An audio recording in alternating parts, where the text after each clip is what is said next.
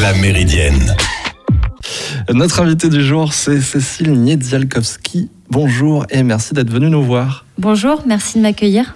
Euh, vous êtes euh, créatrice de podcasts euh, et notamment d'une série qui est apparue en octobre dernier, qui s'appelle Poétesse.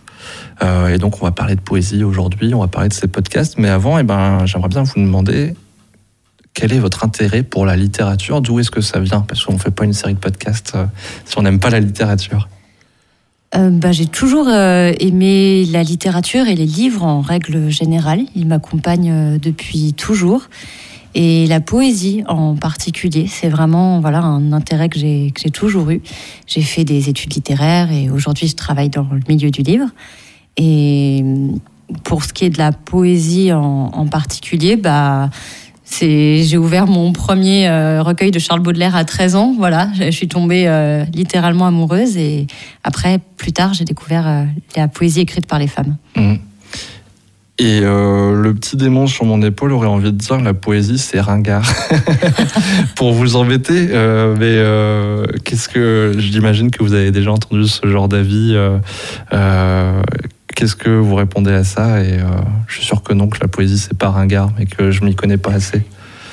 Alors souvent je réponds que je suis d'accord, que c'est pas que c'est pas facile la poésie, qu'on peut y être très hermétique, que ça peut paraître très poussiéreux, mais en fait euh, c'est comme tout, il faut il faut creuser, découvrir ce qui nous plaît, ce qu'on aime. Voilà, on peut écouter euh, de la musique euh, pendant des années et pas aimer ça jusqu'à ce qu'on nous fasse découvrir un genre qu'on aime. Et pour la poésie, bah, c'est pareil, il suffit de découvrir une poétesse ou un poète qui va nous parler, qui va utiliser des mots qui vont nous plaire, un style qui vont nous plaire, parce que la poésie du XVIIe siècle n'est pas la même que celle du 21e.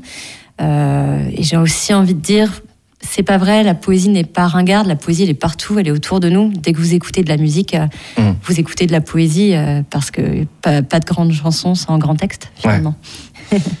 et, et comment est-ce que vous, vous la consommez, si on peut dire ça comme ça, mais comment est-ce que vous la, lisez Est-ce que vous avez des livres de chevet ou c'est un travail de de curiosité d'aller chercher euh, toujours plus de, de poétesse Moi, j'ai une pile à lire qui est, qui est démentielle.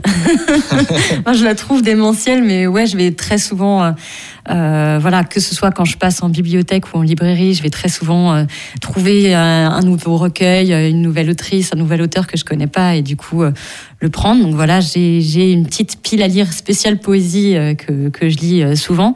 Et puis aussi en fait, les réseaux sociaux euh, fournissent beaucoup de poésie. Il y a beaucoup de poétesses qui font de la performance. Et euh, en fait, c'est pour ça que moi, mon rapport à la poésie est quotidien parce que bah, je tombe euh, très régulièrement dans mon fil Instagram sur des femmes qui écrivent de la poésie, qui voilà, qui jettent des mots au monde et puis comme mm. une bouteille à la mer et puis lisent qui peut quoi. Donc c'est entre le côté très scolaire, lis des recueils et et très, de, manière très assidue et, voilà, j'en lis beaucoup et aussi euh, très quotidienne euh, et j'écoute beaucoup beaucoup de musique aussi. Donc ça vraiment la poésie dans la musique ça, ça me parle énormément. Ouais. Par exemple, comme artiste, moi je suis curieux de savoir, euh, je sais pas, je vous pose peut-être une colle, mais des, des, artistes dans lesquels vous trouvez de la poésie particulièrement. Au risque de pas être très bizarre, mais vraiment c'est les premiers qui me viennent en tête, c'est le groupe Rammstein. Mais alors il faut déjà aimer l'allemand. Ouais. Et aimer le métal. Mais euh, en fait, quand on se penche sur les textes euh, du groupe Rammstein, c'est extrêmement lyrique, extrêmement poétique. C'est pas vrai, c'est pas juste euh, violent, bête et méchant, et, et c'est très très beau.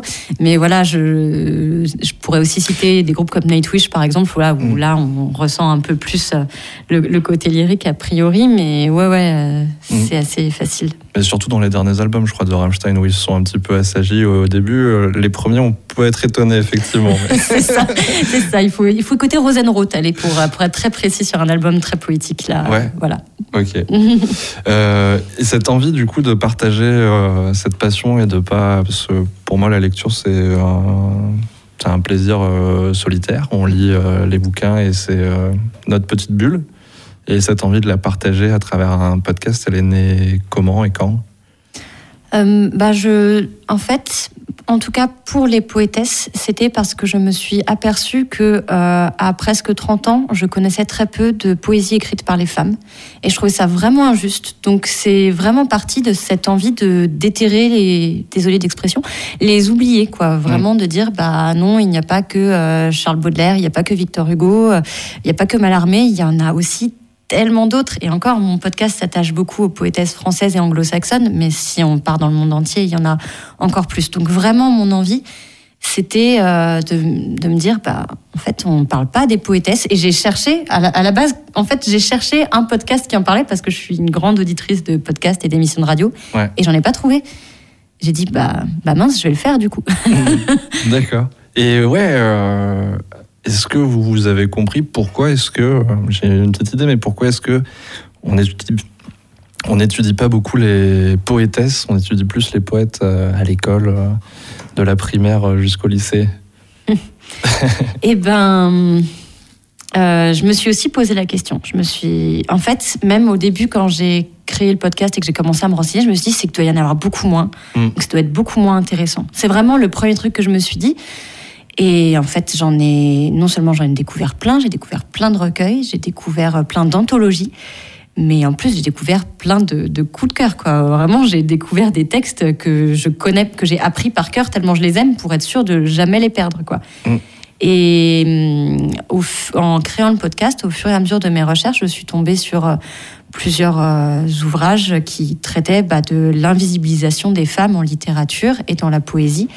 Euh, et dont un que je recommande qui s'appelle La revanche des autrices de Julien Marseille et qui explique que voilà euh, souvent les femmes ont été décrédibilisées, discréditées, oubliées, effacées et qu'il y a eu un grand mouvement au 19e siècle euh, de, de, voilà, de comment doit être apprise la littérature à l'école et à l'université et où euh, on a cité, enfin les, ouvrages de référence ne citaient que des hommes et ne citaient que très peu de femmes. Et sans surprise, l'auteur de ce très gros euh, manuel qui sert encore dans les études supérieures aujourd'hui est un homme misogyne, était un homme misogyne. Donc voilà, malheureusement l'histoire n'a pas été du côté des femmes, mais je m'en fais pas, on les redécouvre euh, très allègrement. Mmh. Mmh.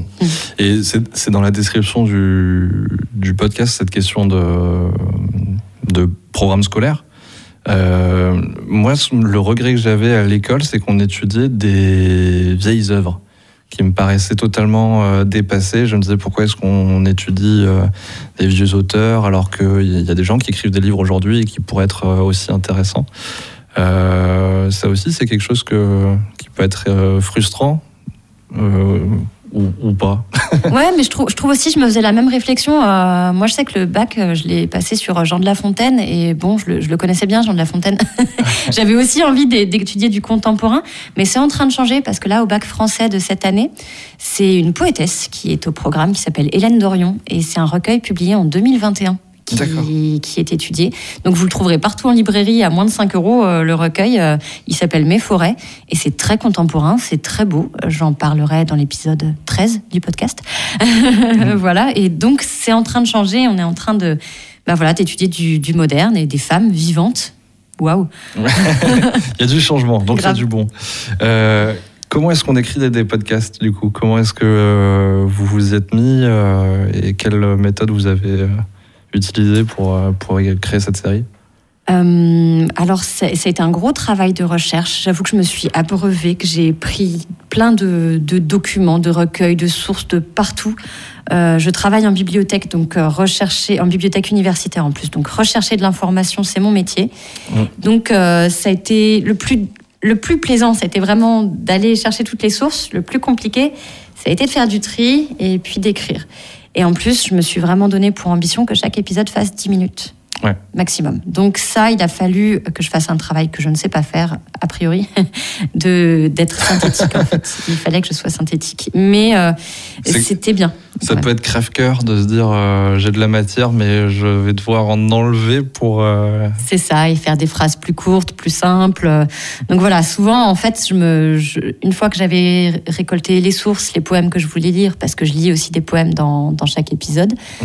et ben après, il fallait écrire et je me disais, allez, il faut que ça tienne en cinq pages maximum. Et des fois, en montant les épisodes, je me disais, ah bah là, il fait 11 minutes, euh, faut couper quoi. Vraiment, j'ai été euh, psychorigide là-dessus. Bien rigoureuse. Est-ce qu'on peut écouter, euh, j'ai le générique sous la main du podcast pour qu'on se rende compte de l'ambiance? Allez. Et eh ben c'est parti. Bonjour et bienvenue dans Poétesse, le podcast qui vous parle d'œuvres de poésie écrites par des femmes. Je m'appelle Cécile et je suis passionnée de poésie.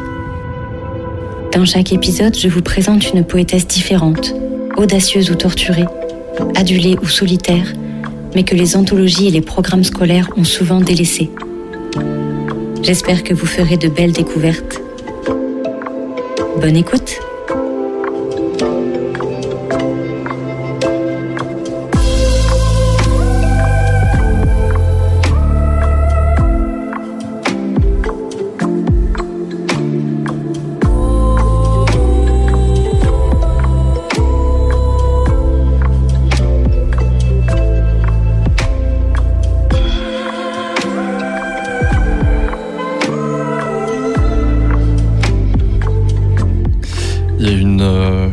qui est installé, ça c'est la, magie du podcast. C'est en quelques, quelques phrases, quelques sons, on, est, euh, on est dans une ambiance particulière.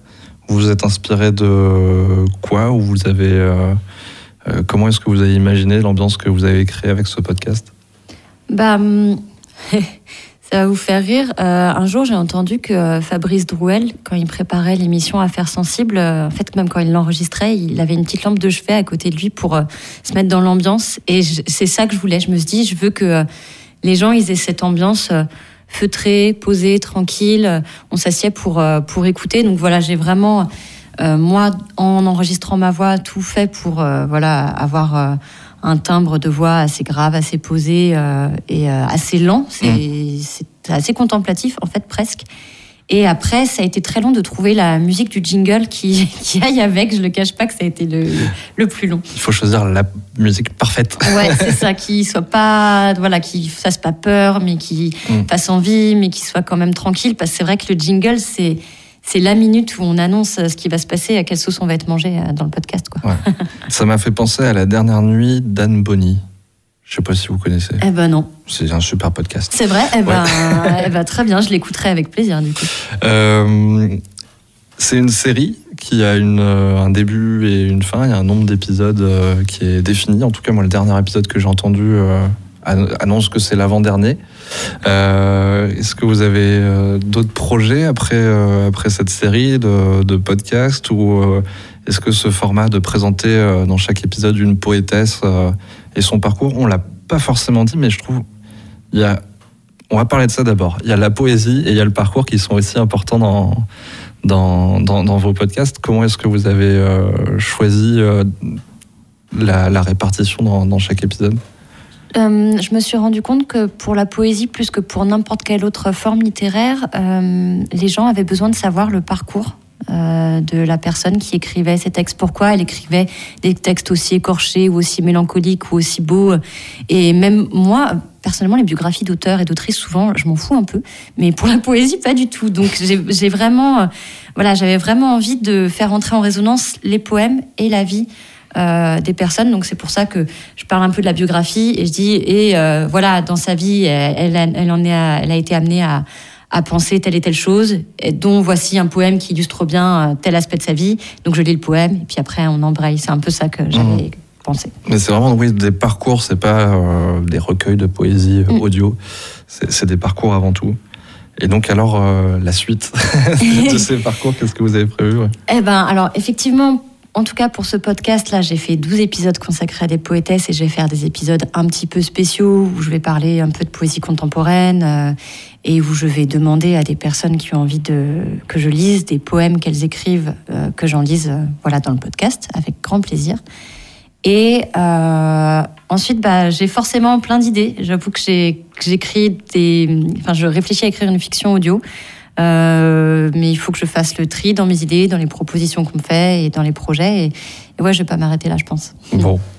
En attendant, Poétesse, on le retrouve euh, sur toutes les plateformes d'écoute de, podcasts euh, qui puissent exister. J'ai l'impression qu'il est de partout. Ouais, euh, Deezer, Spotify, PodCloud si on veut pas se faire récupérer ses données ou si on veut pas créer de compte. Mm. Et non, le seul où j'ai pas réussi, c'est Apple Podcast. J'ai pas compris comment ça marche. Ok. Et donc on tape, on tape Poétesse. Euh, et le nom, c'est Grim Hilde, le nom Grim Hilde, ouais, G-R-I-M-H-I-L-D-E. C'est, voilà, si on veut vraiment, vraiment le trouver, c'est le pseudo que j'ai, que j'ai choisi euh, sur les plateformes. Pour info, c'est la méchante belle-mère dans Blanche-Neige. Très bien. Euh, donc, on mettra le lien sur notre site internet et sur les réseaux sociaux aussi pour vous retrouver facilement. Merci beaucoup d'avoir passé ce moment avec nous. Merci de m'avoir invité, c'était un plaisir, vraiment. La Méridienne